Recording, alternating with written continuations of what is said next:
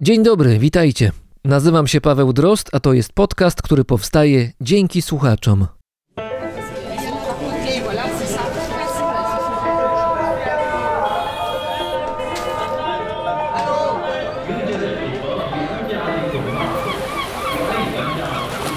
Brzmienie świata z lotu Drozda.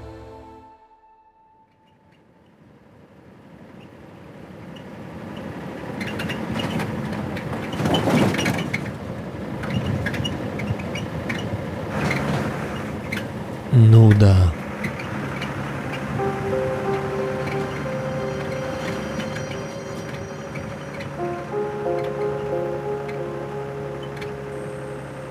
Nuda idealna, doskonała, wszechogarniająca. Hassan doświadczał jej od kilku już godzin i miał jej dość. Od chwili, gdy wsiadł za kółko, wszystko było nijakie i niezmienne. Łomot silnika leciwej ciężarówki wciąż tak samo atakował uszy, a za oknem, aż po horyzont, majaczyła płaska jak stół żółtawa przestrzeń. W promieniu stu, a może nawet dwustu kilometrów nie było niczego, na czym można byłoby zatrzymać oko. Nuda. Był rok 1973.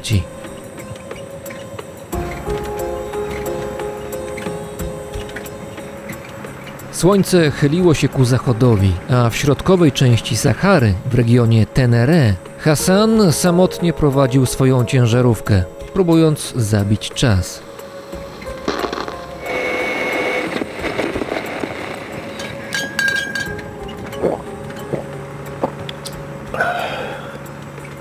Samochód poruszał się po ubitej ziemi. Nigdzie nie było widać czegoś, co można byłoby nazwać drogą. Powieki Hassana coraz częściej zaczęło opadać. Czuł zmęczenie drogą i upałem. Na szczęście za chwilę, w nocy, będzie znacznie chłodniej, a przed świtem powinien dotrzeć już na miejsce. Zerknął w lewo przez okno, bez większego powodu. Po lewej stronie było dokładnie tak jak po prawej i dokładnie tak jak z przodu i z tyłu. Tylko pustynia i on. Wpatrywał się jednak w jakiś wyimaginowany punkt, pozwalając myślom odpłynąć.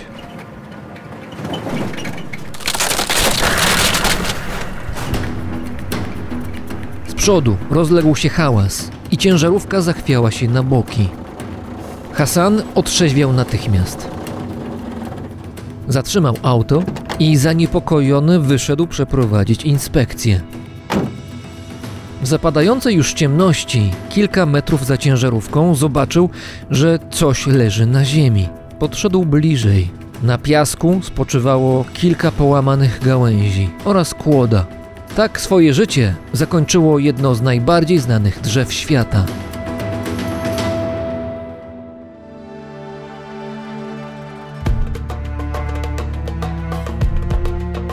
Ta historia to próba odtworzenia okoliczności wypadku, który zdarzył się na Saharze w 1973 roku.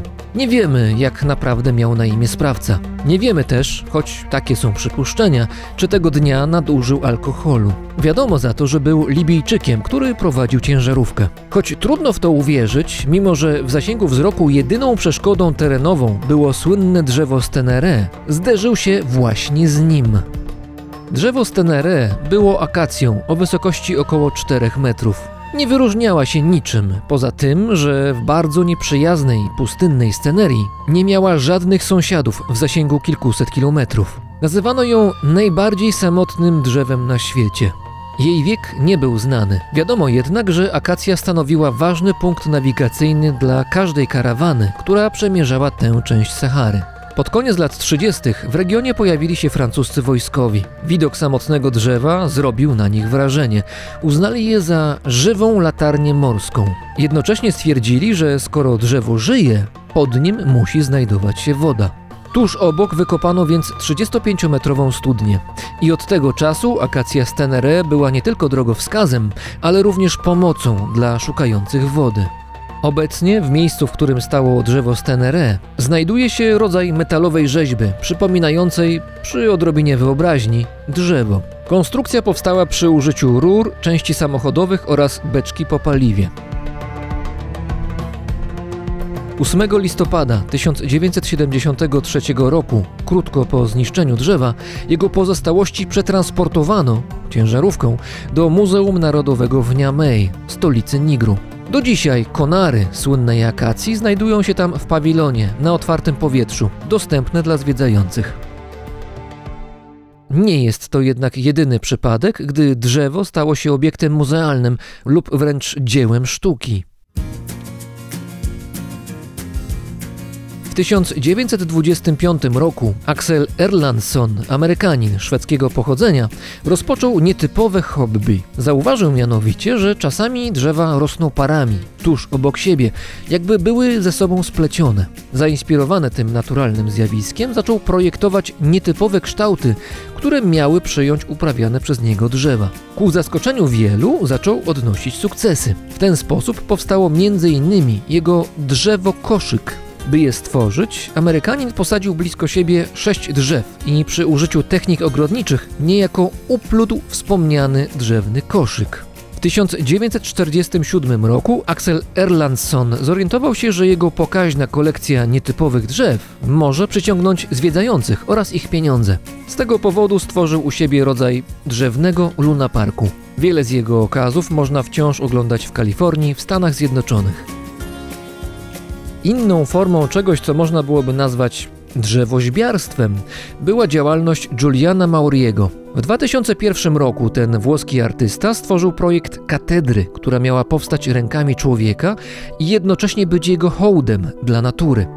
Katedra miała składać się z 42 filarów. Zgodnie z zamierzeniem artysty, każdy z nich należało wykonać przy pomocy długich, połączonych ze sobą gałęzi, które w szczytowej części miały pochylać się, tworząc zalążek sklepienia. Wewnątrz każdego filaru Mauri chciał zasadzić po jednym buku. Po latach drzewa, rosnąc, miały dopasować się do kształtu nadanego im przez rusztowanie, przez co naturalna katedra zyskałaby w końcu dach i dzieło byłoby gotowe.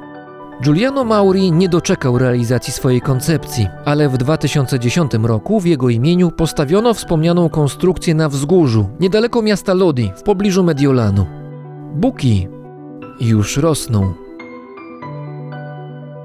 Drzewa, które stanowią dzieło sztuki w Ullärvi, w mieście na południu Finlandii, rosną dłużej. W 1982 roku Agnes Danes, amerykańska artystka węgierskiego pochodzenia, która specjalizuje się w tzw. Tak sztuce ziemi, stworzyła górę drzew. Wtedy był to dopiero pomysł na papierze, ale 10 lat później rząd Finlandii postanowił wprowadzić go w życie. Na pagórku, usypanym niegdyś w wyniku działania kopalni, przez 4 lata 11 tysięcy ludzi zasadziło 11 tysięcy sosen. Nasadzenia odbywały się według wzoru stworzonego przez Denes, a ta inspirowała się tzw. Tak złotym podziałem oraz układem linii na skórce ananasa. Góra drzew ma istnieć i rosnąć przez co najmniej 400 lat ponieważ przez taki właśnie czas jest chroniona prawem. W tym odcinku wystąpi jeszcze jedno drzewo. Mniej znane niż te wymienione przeze mnie wcześniej, ale dla wielu nie mniej istotne.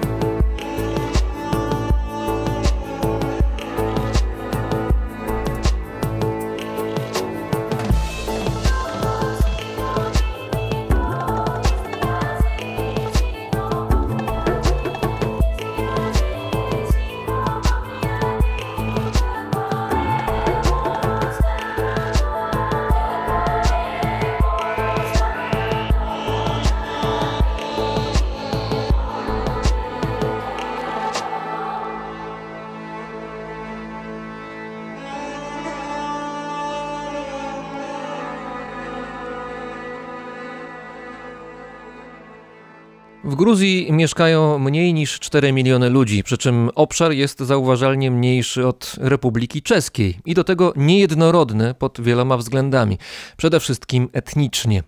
Mimo, że Gruzję zamieszkują przede wszystkim Gruzini, co nie jest zaskoczeniem, wielu mieszkańców kraju woli identyfikować się z zamieszkiwanymi regionami zamiast z Gruzją jako taką.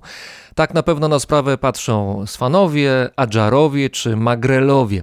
W Gruzji mamy też mniejszość ormiańską, mamy Rosjan czy choćby Osetyjczyków, a nawet Kurdów. A co na to wszystko mieszkańcy gruzińskiego regionu Dolna Kartlia? Zaraz się przekonamy. W Gruzji, w Tbilisi jest teraz z nami antropolożka kulturowa i doktorantka Polskiej Akademii Nauk Klaudia Kosicińska. Dzień dobry, witaj. Dzień dobry. Dolna Kartlia to region, w którym prowadzisz badania od kilku lat. Część Gruzji, o której bardzo rzadko możemy usłyszeć, my, ludzie z zewnątrz. Rzadko też tam pojawiają się turyści, chociaż od Tbilisi wcale tak daleko nie jest. Dolna Kartlia leży na południu kraju i graniczy zarówno z Armenią, jak i z Azerbejdżanem. Ponad 10% mieszkańców Gruzji to muzułmanie i to właśnie w Dolnej Kartli mamy największą szansę, żeby zobaczyć meczety. Korzystają z nich przede wszystkim przedstawiciele azerbejdżańskiej mniejszości narodowej i o nich będziemy rozmawiać. Na początku ustalmy, może tę mniejszość narodową tworzą Azerbejdżanie czy Azerowie? Które z tych słów będzie tutaj najbardziej odpowiednie? W moich oczach lepszą jest forma Azerbejdżanie, bo jest e, najbardziej zbliżona do tej oryginalnej formy, w której sami Azerbejdżanie siebie określają w języku azerbejdżańskim, czyli Azerbejdżan Lilar. Azerbejdżańska obecność na terenach dzisiejszej Gruzji to nie jest historia z wczoraj. Jej korzenie sięgają chyba aż średniowiecza. Tak, trafiałam na różne teorie dotyczące pochodzenia Azerbejdżan. Na początek to był IX-X wiek, czyli turkijskie plemiona, które zaczęły ruszać z terenów Azji Centralnej, zaczęły kierować się w stronę południa i część z nich, rozdzielając się na różne poszczególne grupy, osiadała na terenie Gruzji, zasiedlając tereny właśnie południowo-wschodniej Gruzji. Jedną z teorii niewiele późniejszych czasów jest pochodzenie gruzińskich Azerbejdżan od Kipczaków, którzy zostali zaproszeni przez króla Dawida Budowniczego w 1121 roku, aby wsparli go w wielkiej bitwie, która odbyła się na terenie Tidgori. Bitwa odbyła się pomiędzy wojskami Gruzji pod dowództwem Dawida Budowniczego, znanego w Gruzji jako Agmeszenebeli, a Turkami seldżuckimi którzy w tym okresie sprawowali władzę Gruzji. No i właśnie pod ich kontrolą było wtedy Tbilisi, które było takim strategicznym miastem, o które głównie toczyła się ta bitwa i którą Gruzini wygrali. To było zdecydowane zwycięstwo Gruzji i doprowadziło do tego, że Królestwo Gruzji podniosło się z upadku, zostało odbudowane i zaczął się taki złoty wiek Gruzji. No i zakończył się wraz z kolejnym najazdem na Tbilisi, tym razem przez Mongołów, ale o tym już nie będę opowiadać, bo to już jest inny dział historii. Później jeszcze XVI-XVII wiek, różne procesy migracyjne związane z polityką szacha Abbasa.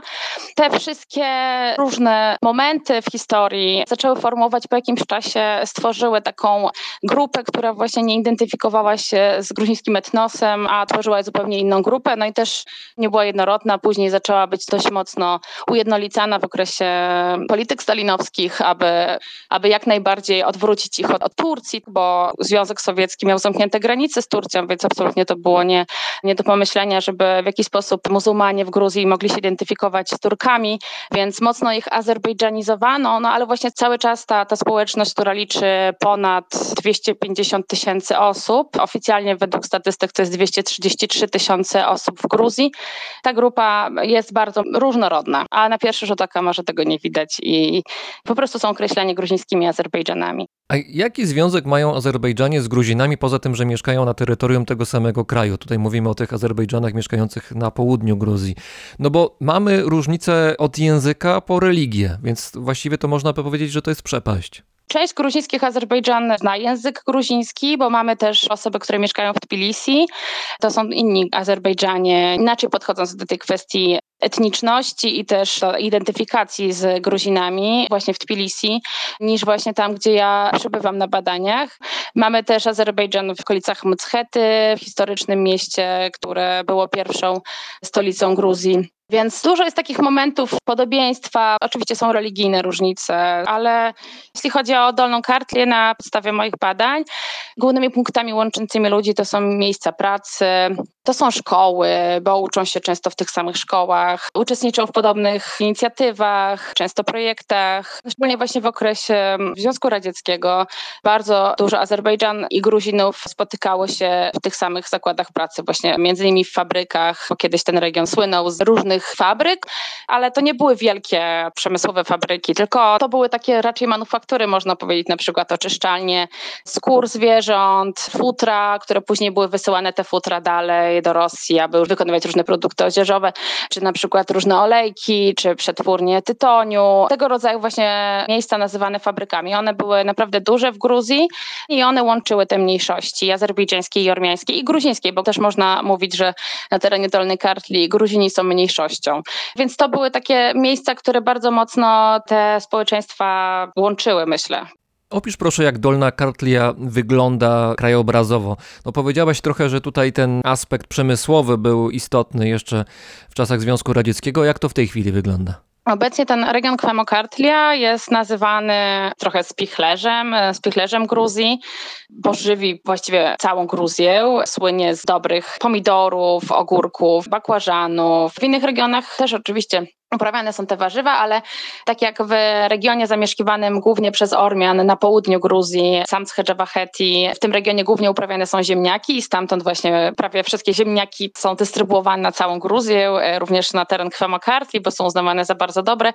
No to tak samo właśnie z terenu Kwemokartli na inne tereny Gruzji są dystrybuowane właśnie ich produkty rolnicze i też taki mit właśnie panuje wśród Gruzinów, którzy nie zamieszkują Dolnej Kartli, że Azerbejdżanie mają dostęp do takich dobrych ziem, do żyznych ziem, które nie są górzyste za bardzo, więc na nich się dobrze uprawia, dobrze wszystko rośnie i funkcjonuje taki mit wśród Gruzinów, że wszyscy Azerbejdżanie mocno z tego korzystają, więc opływają w bogactwa. Ale czy z punktu widzenia Gruzinów, tak stereotypowo patrząc, to jest tak, że, że jest jakiś rodzaj zazdrości czy zawiści wręcz? Takie poczucie, że oni, czyli nie my, mają lepiej, a my mamy gorzej we własnym kraju? Tak, jest coś takiego, spotyka się z tym. Jest duża mowa nienawiści wśród Gruzinów. Są Gruzini, którzy świetnie działają na rzecz integracji, razem z Azerbejdżanami i Ormianami prowadzą różne wspólne inicjatywy. No ale jest, dużo jest mowa nienawiści. To wychodziło szczególnie w czasie lockdownu, kiedy Famokartlia, to znaczy Dolna Kartlia, to jest druga funkcjonująca nazwa tego terenu, spolszczona Dolna, została zamknięta na ponad 50 dni, o ile pamiętam. To było 50 kilka dni. Cały region razem z, razem z regionem Bolnisi, który też jest bardzo takim no, rolniczym terenem zamieszkiwanym przez bardzo dużą grupę Azerbejdżan, aczkolwiek tam w Bolnisi to już jest bardziej wyważone, to znaczy jest mniej więcej połowa, może Azerbejdżanie trochę dominują, bo w Marneuli 83 i pół prawie procent to są Azerbejdżanie. Bo mówię teraz o Kwemokartli. Kwemokartlia dzieli się na różne municipalitety, więc Marneuli, w którym ja przebywam, w którym robię badania. Masz na myśli tutaj gminy, tak? To są takie gminy, tak, można powiedzieć. Municipalitet, tak. Więc zostały dwie gminy zamknięte, bo na terenie Marneuli znaleziono pierwszy przypadek zarażenia koronawirusem wśród reprezentanta właśnie mniejszości azerbejdżańskiej, który powracał przez Azerbejdżan z Iranu. No i właśnie od tego się zaczęła mowa nienawiści w gruzińskim internecie, bo uznano, że to Azerbejdżanie są winni rozprzestrzeniania koronawirusa w Gruzji, bo nie znają języka, bo są niewyedukowani i tak dalej, i tak dalej. Później już, aby zahamować dystrybucję tego wirusa, rząd Gruzji uznał, że najlepiej będzie zamknąć cały rejon i poddać go takiej swoistej kwarantannie. No i to była tragedia dla ludzi, bo nie tylko zamknięto rejon, tylko też nie pozwalono wychodzić z domu, tak jak wszędzie, no ale to był okres prac polu, sprzedawania tych wczesnych produktów marcowo-kwietniowych. Była postawiona policja na, na granicy, na wyjeździe z rejonu. No i podjeżdżali tam kupcy, którzy skupowali te produkty rolne po zaniżonych cenach. No i była właśnie dyskusja na temat tego, czy gdyby to był inny rejon, też pozwolono by sobie na takie zamknięcie. Gruzini zwracają uwagę, część z nich przynajmniej.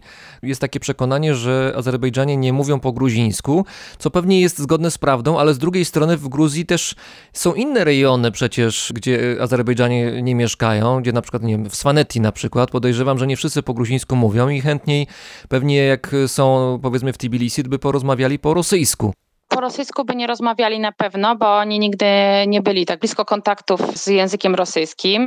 To jest inny przypadek. Poza tym Swanowie są też uważani za takich powiedzmy super Gruzinów. To znaczy są takie mitologie na temat Gruzinów, że prawdziwi Gruzini to byli jaśni o błękitnych oczach.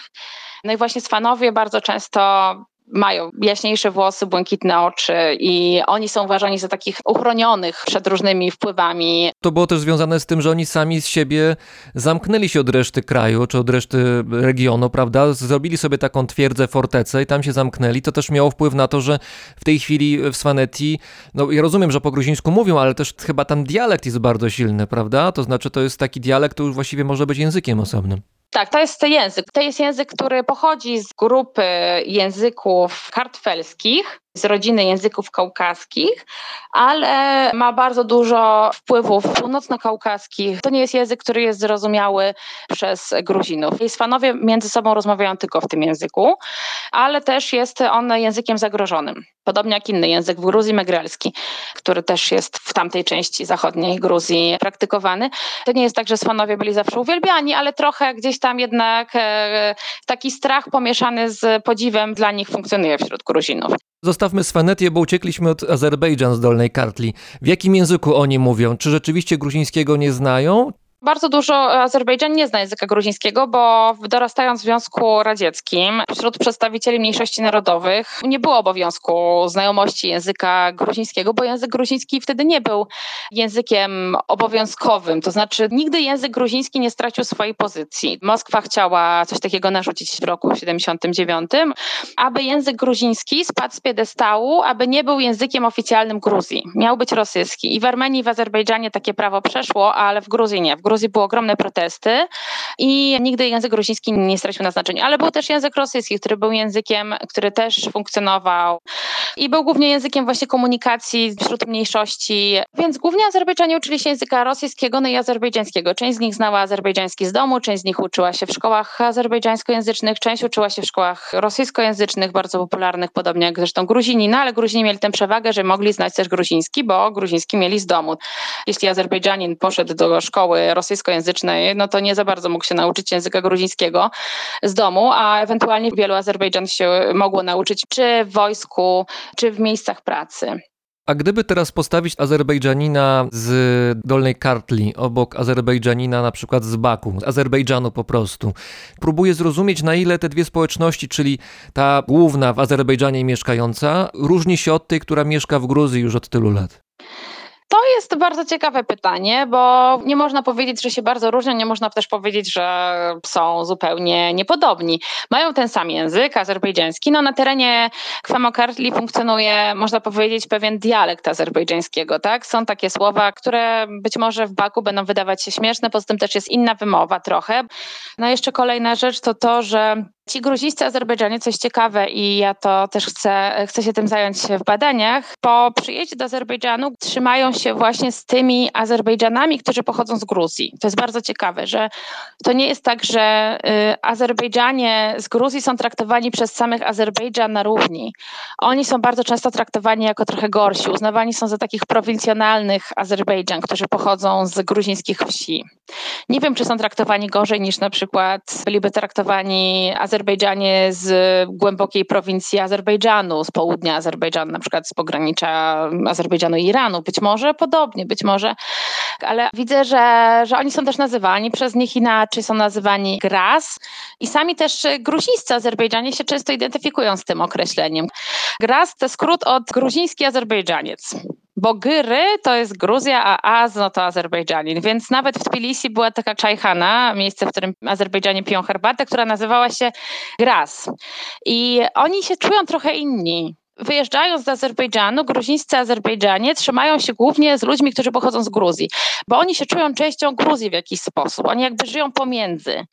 Mam też znajomego, który opowiadał mi ze śmiechem, żartując sobie ze swojej mamy i swoich krewnych, że jego mama w latach 90. wyjechała z Gruzji, z Azerbejdżanką. Wyjechała z Gruzji, bo był duży kryzys ekonomiczny i też mocna taka zapaść związana właśnie z wybuchem okołotniczych problemów.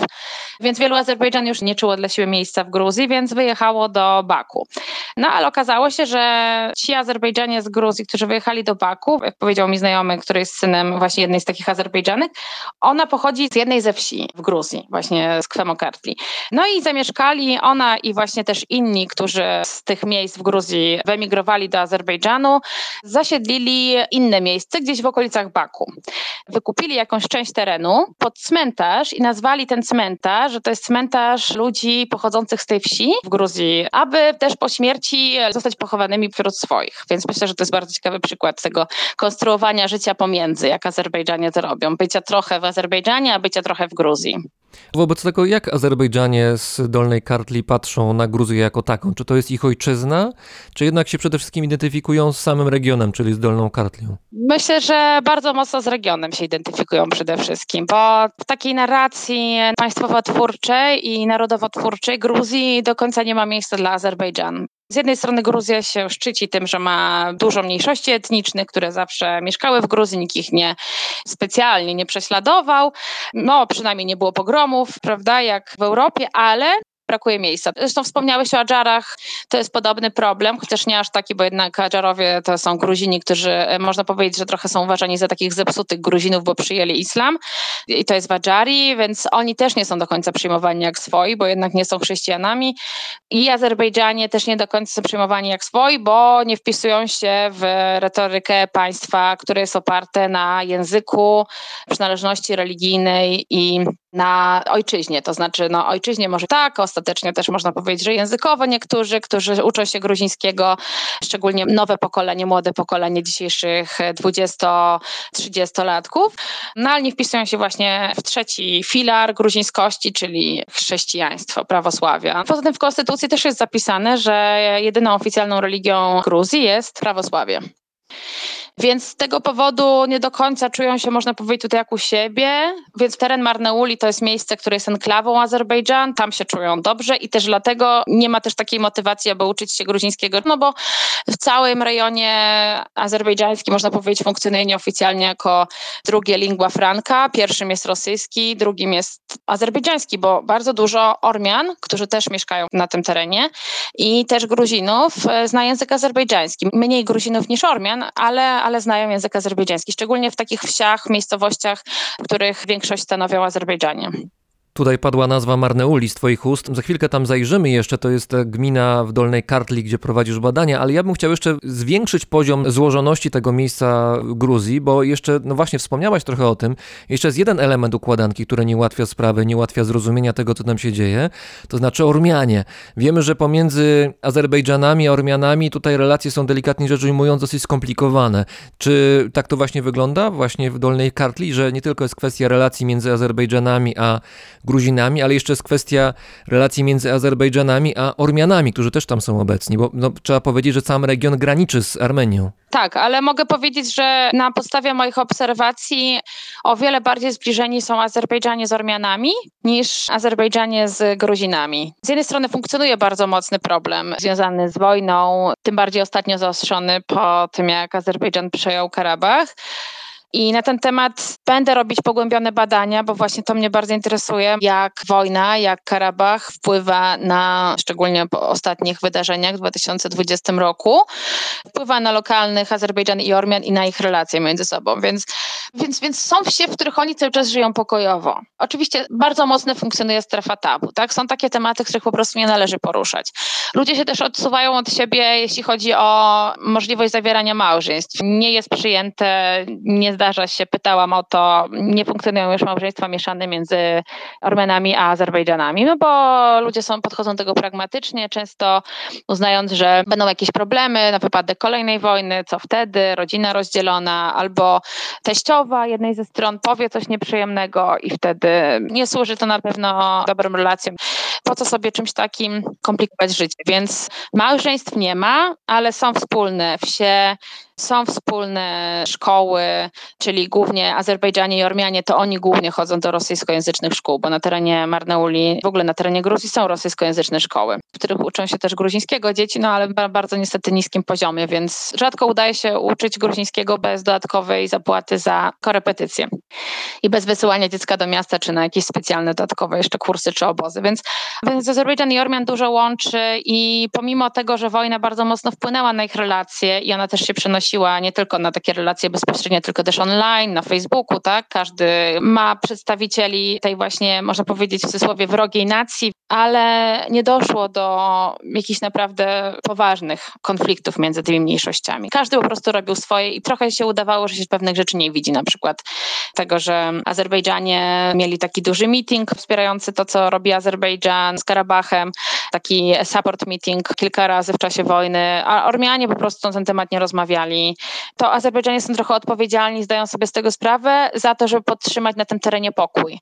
Bo wiedzą, że są na wygranej pozycji, a Ormianie wiedzą z kolei, że nie mogą się za głośno wypowiadać, bo mają przyjaciół, bardzo duży Azerbejdżan i często są od nich zależni, bo to jest jednak większość na tym terenie.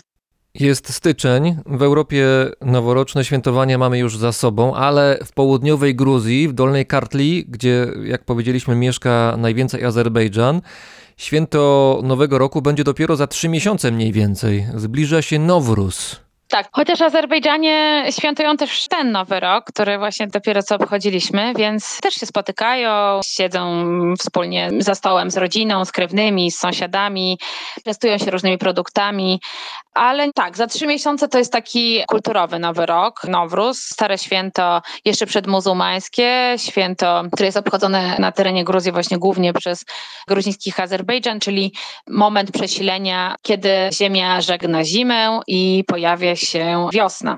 To jest takie święto, które jest e, bardzo ważne. E, jest to na pewno z większą pompą świętowane niż ten nowy rok, który teraz mieliśmy. To jest święto, które świętuje się jeszcze miesiąc przed tym oficjalnym początkiem nowego roku, czyli momentem przesilenia z 20 na 21 marca. Wcześniej w każdy wtorek, wieczór, cztery wtorki do tyłu, odprawia się różnego rodzaju rytuały i, i oczekuje się właśnie na ten taki ostateczny dzień, kiedy już można powiedzieć, że tak, jest wiosna, cieszymy się i, i właśnie z tego powodu świętujemy. Nowruz to jest święto, które znają nie tylko Azerbejdżanie. Natomiast w południowej Gruzji Nowruz, szczególnie w jednej miejscowości, w wiosce Dżandari albo wiosce Dżandar, bo tutaj są dwie nazwy, tam się obchodzi Nowruz jakoś specyficznie. To jest specyficzne miejsce. Tak, wiem, że takie miejsca są też w Azerbejdżanie gdzieś, ale to wszystko już zaczyna zanikać, więc dość trudno trafić na tego rodzaju miejsca i porównać. To jest takie święto, które nazywa się Chinar. To jest święto, które jest obchodzone, można powiedzieć, takiego jakby 1 stycznia, czyli to jest 22 marca i to jest Dzień Nowego Roku. Chinar to jest święto, które skupia obecnie głównie Azerbejdżan, ale też lokalnych Romów i też kiedyś skupiało trochę Gruzinów. Ormian nigdy tam nie widziałam, wiem tylko z opowieści, że kiedyś ono było o wiele bardziej popularne wśród tamtejszej społeczności. To jest takie święto, które polega na tym, że przychodzi się pod drzewo, pod chinar, które, które jest takim drzewem życzeń. I na drzewie tym zawiązuje się czerwone wstążki, które są wstążkami życzeń i prosi się to drzewo o wsparcie, o to, aby, aby to drzewo spełniło to życzenie. Bardzo często to jest płodność, czy, czy znalezienie pracy też się pojawia, czy po prostu wyjście z różnego rodzaju kłopotów. No i właśnie musi być oczywiście rytualny baran, który jest zarzynany pod drzewem. Ale to jest tak, rozumiem, że to chodzi o konkretne jedno drzewo w tej konkretnej wiosce Dżandari. To nie jest tak, że jakiekolwiek drzewo z okolicy się bierze. Nie, nie, nie, nie. To jest jedno drzewo, które tam jest od wieków podobno i ono jest takim drzewem, które jest uważane za drzewo szczególne, że ono jest drzewem właśnie, które spełnia, spełnia ludzi życzenia i ma taką moc. To miejsce, o którym mówię, ono jest bardzo żywe, być może dlatego, że ono jest bardzo blisko miasta, głównego miasta gminy Marneuli, nazywa się to miasto Marneuli. No i właśnie być może dlatego to miejsce jest bardzo, bardzo popularne, bo łatwo się dostać i przyjeżdża tam bardzo dużo ludzi, również z Tbilisi, ale też z Azerbejdżanu. Też spotkałam ludzi Azerbejdżanu z Moskwy, którzy przyjechali. Akurat to był konkretny przypadek, mogę powiedzieć o mężczyźnie, który przyjechał z Moskwy i mówił mi o tym, że rok wcześniej prosił, aby żona jego syna, jego niewiestka zaszła w ciążę. No i dziecko się pojawiło, więc on przyjechał koniecznie po roku znów razem z nią i z synem. Ona była już wtedy w ciąży i właśnie dziękował temu drzewu za to, że potomek się pojawił w rodzinie. To drzewo funkcjonuje trochę, to miejsce konkretne, trochę jak w tradycjach chrześcijańskich jakieś sanktuarium. Tak, to jest takie sanktuarium, trochę pogańskie sanktuarium, trochę nie. Dookoła drzewa są rozłożone co roku wizerunki proroka. To jest święto szyickie, ale mamy na tym terenie Marneuli mamy sunnitów, są dość w mniejszości, ale też są i nie ma absolutnie żadnych problemów między sunnitami a szyitami w Gruzji. W ogóle w całej Gruzji nie ma tego problemu. Bo generalnie Azerbejdżanie to przede wszystkim szyici. Tak, ale są też sunnici.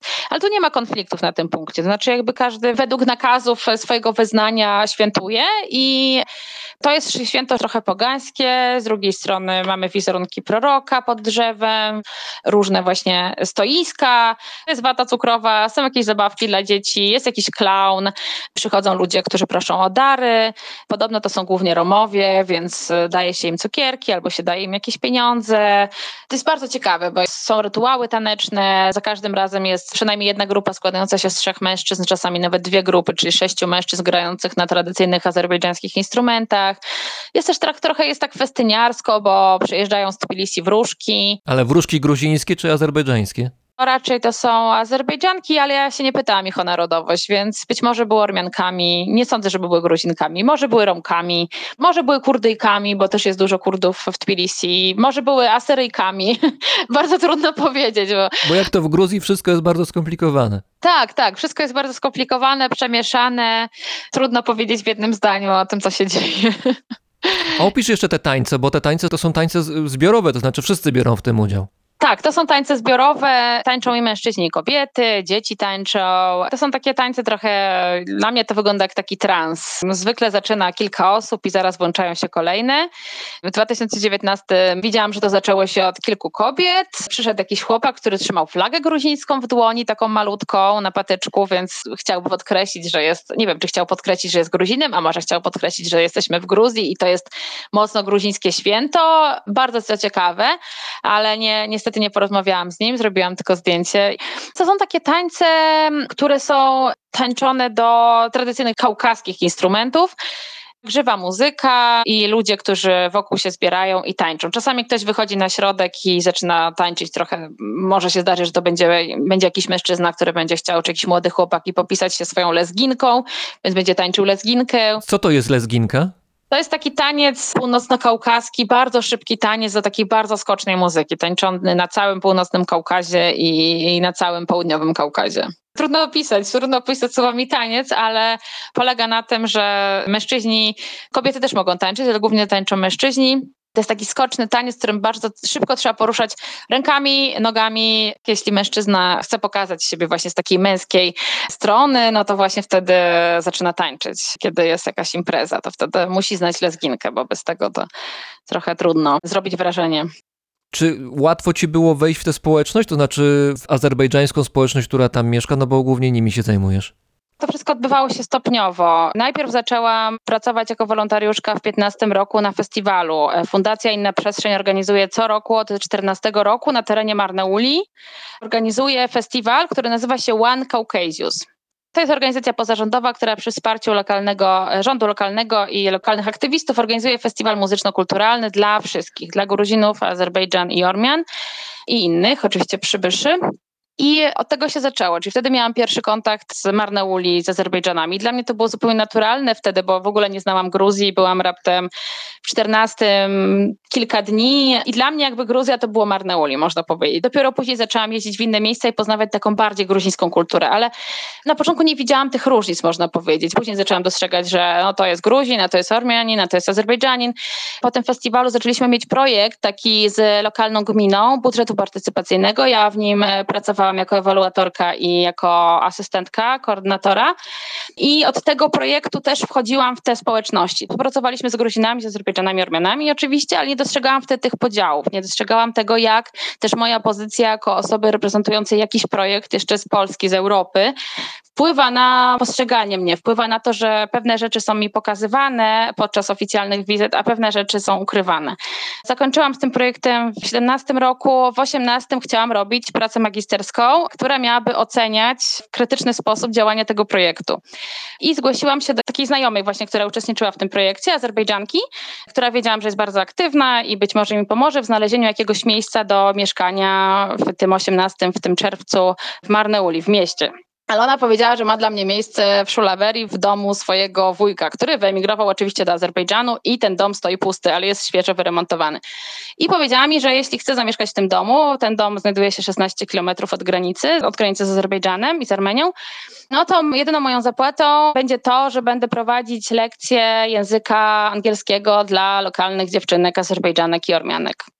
No więc się zgodziłam na to. Studiowałam głównie i miałam bardzo ograniczony budżet, więc powiedziałam jej, że dobrze, będę prowadzić te lekcje. Razem z nią okazało się później, że jej nie było w ogóle. Ja prowadziłam je sama. Wprowadziła mnie w ten świat, ale później już mnie tam zostawiła. Więc ja mieszkałam w tym domu prawie trzy miesiące sama we wsi azerbejdżańsko-ormiańskiej. Przychodziły do mnie dzieciaki, dziewczyny.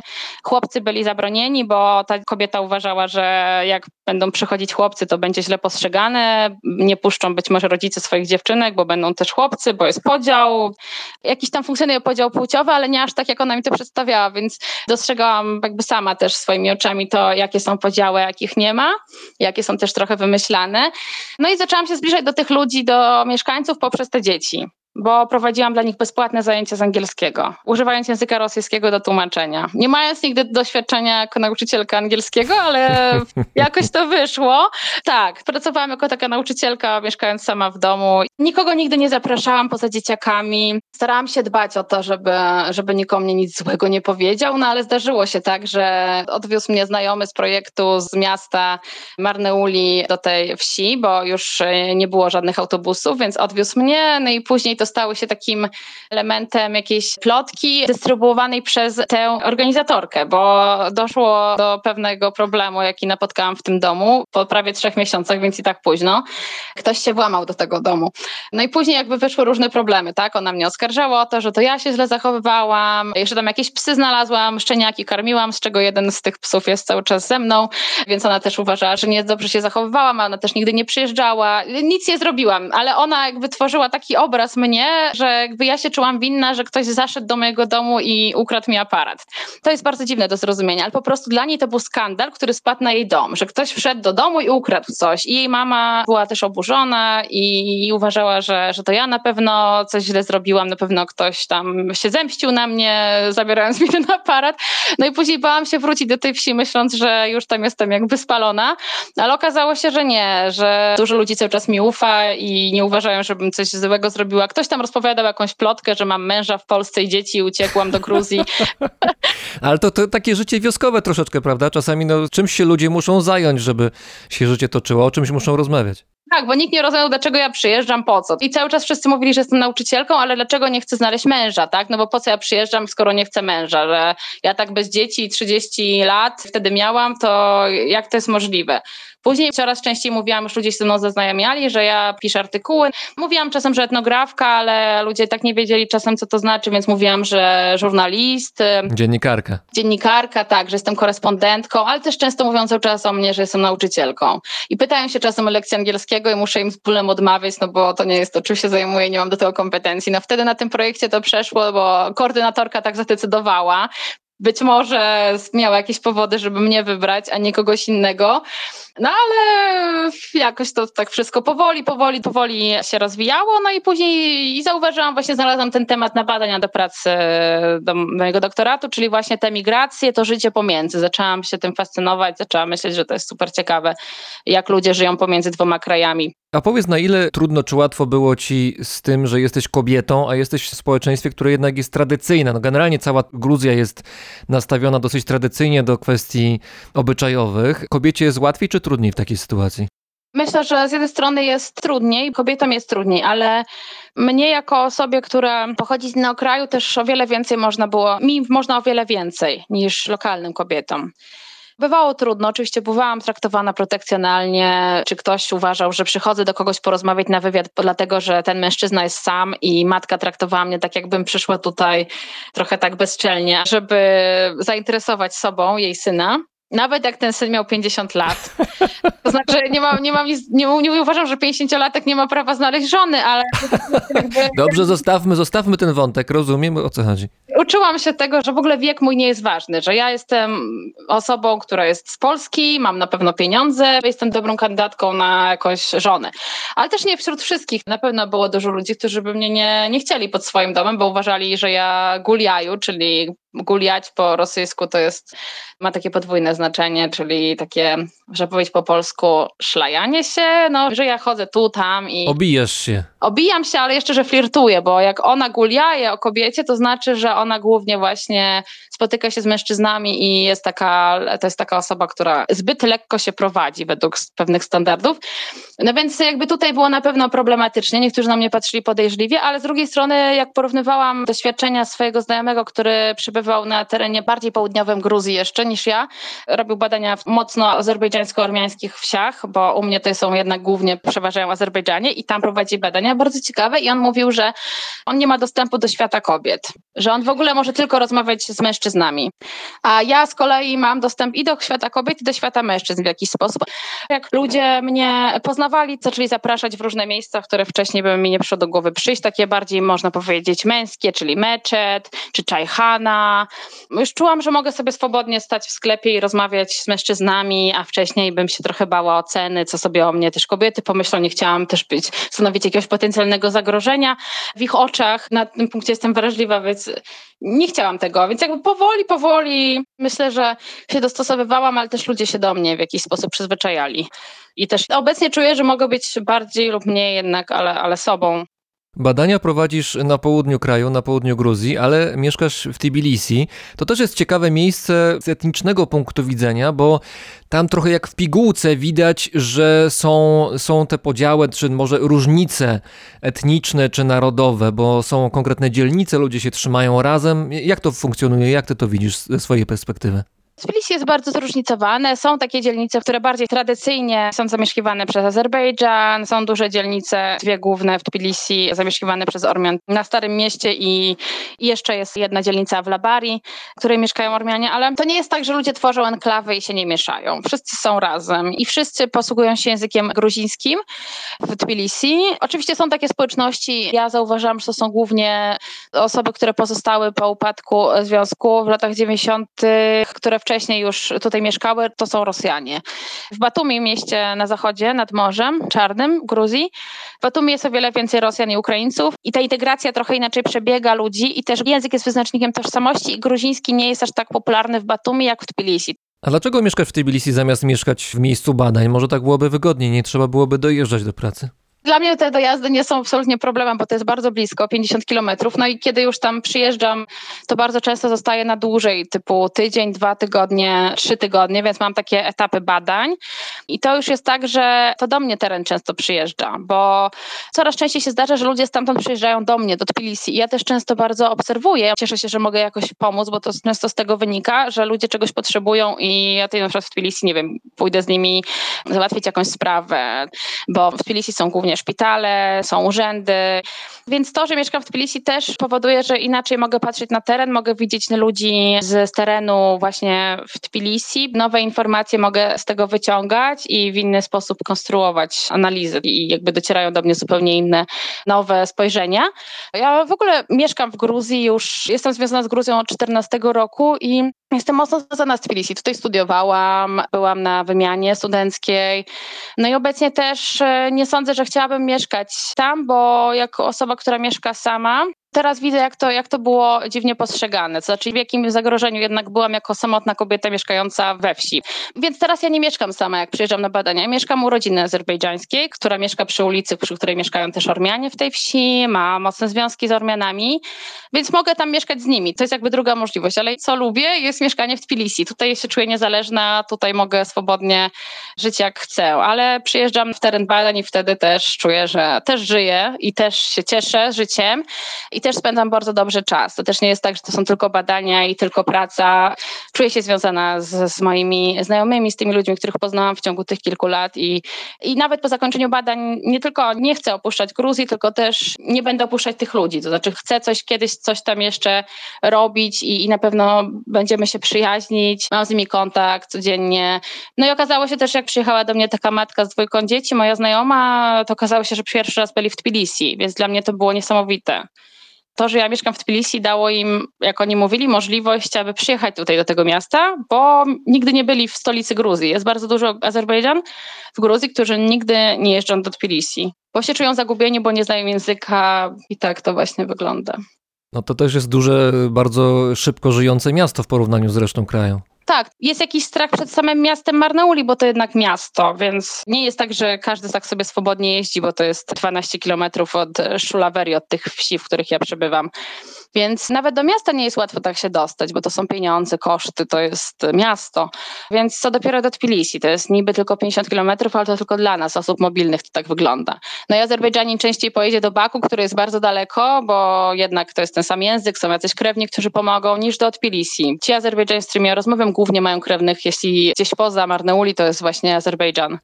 Na koniec powiedz jeszcze, jak w tej chwili w Gruzji się żyje w kontekście pandemii. To jest trudny temat dla Gruzji, bo pamiętam jeszcze rok temu czy półtora roku temu mówiło się o tym, że skutki zamieszania, które dotknęło cały świat w Gruzji, były szczególnie boleśnie odczuwalne.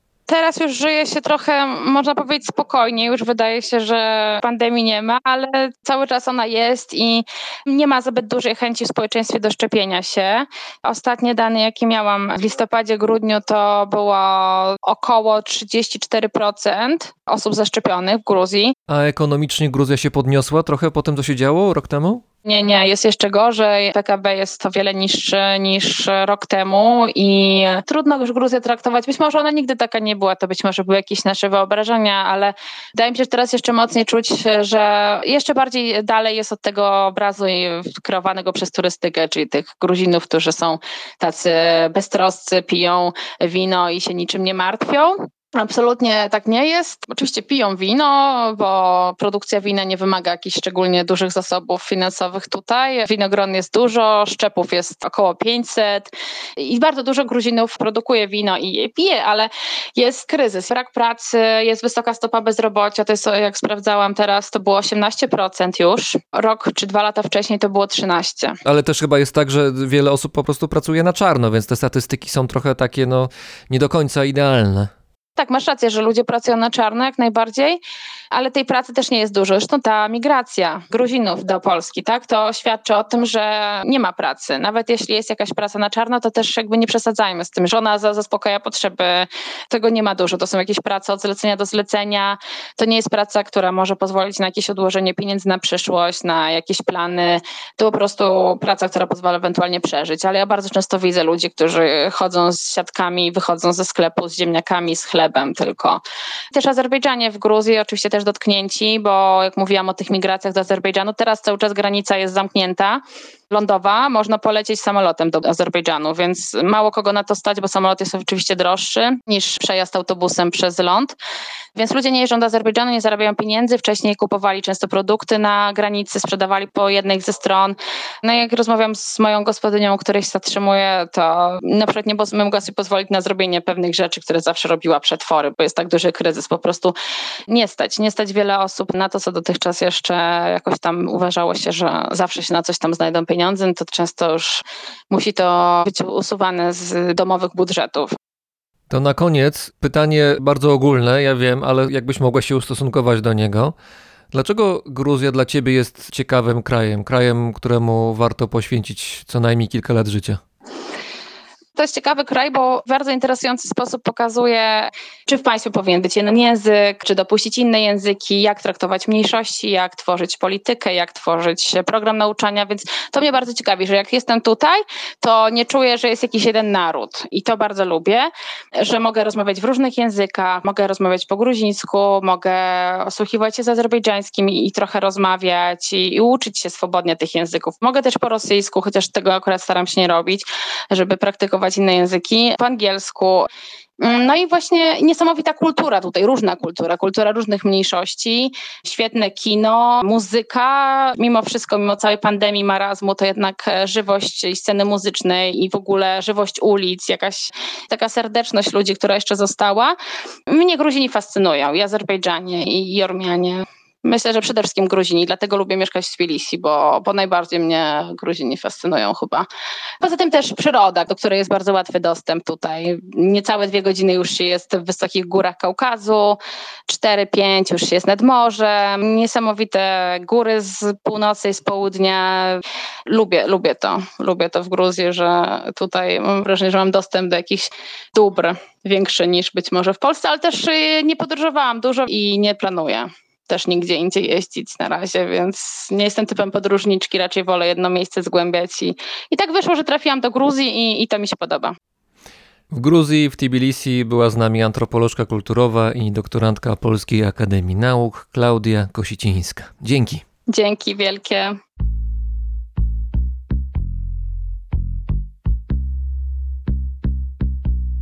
Ta ta ta ta, rania grad w ხო ხო ხო ხო ხმელეთს როგორ ეხეთქება ზღვა ტა ტა ტა ტა რანაირად ბრწყინავს არაგვი?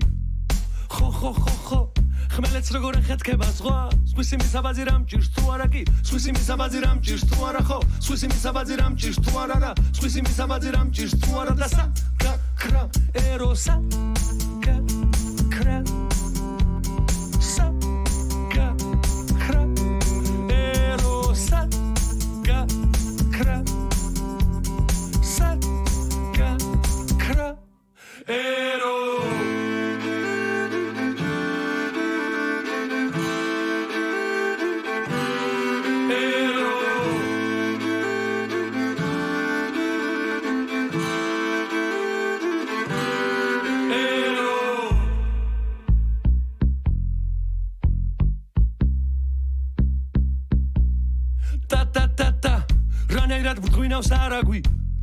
ხო ხო ხო ხო.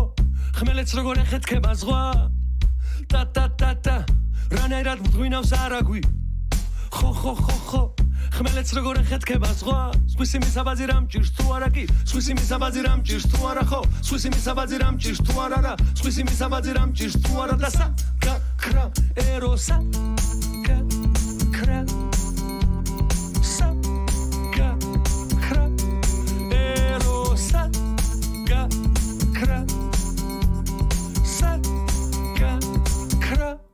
Hey!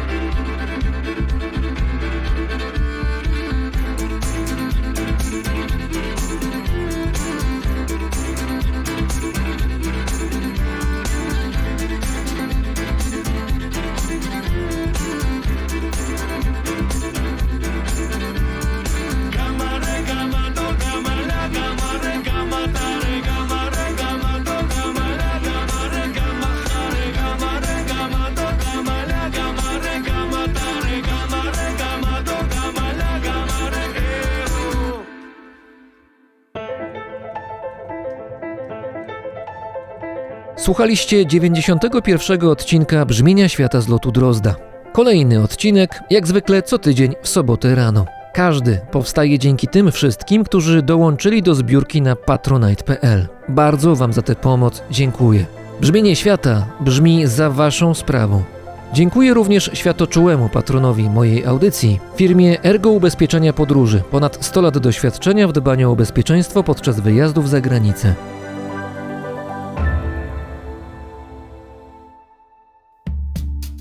Paweł Drozd, czyli ja, mówi Wam dobrego dnia.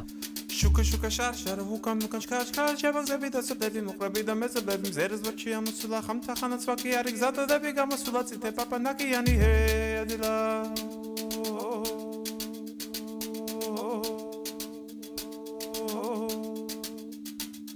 უცებეთა თალკისე თითქოს დაგიდარჩდება თითქოს ქელის ანაგეძე ხეხი გეძვის გამარჯვებას დარწმუნა გაიოცე ერთხელ უნდა დაულოცე საფსფუზე ზეთარი ცოცხლი თუ მეგობარი ჰეი I love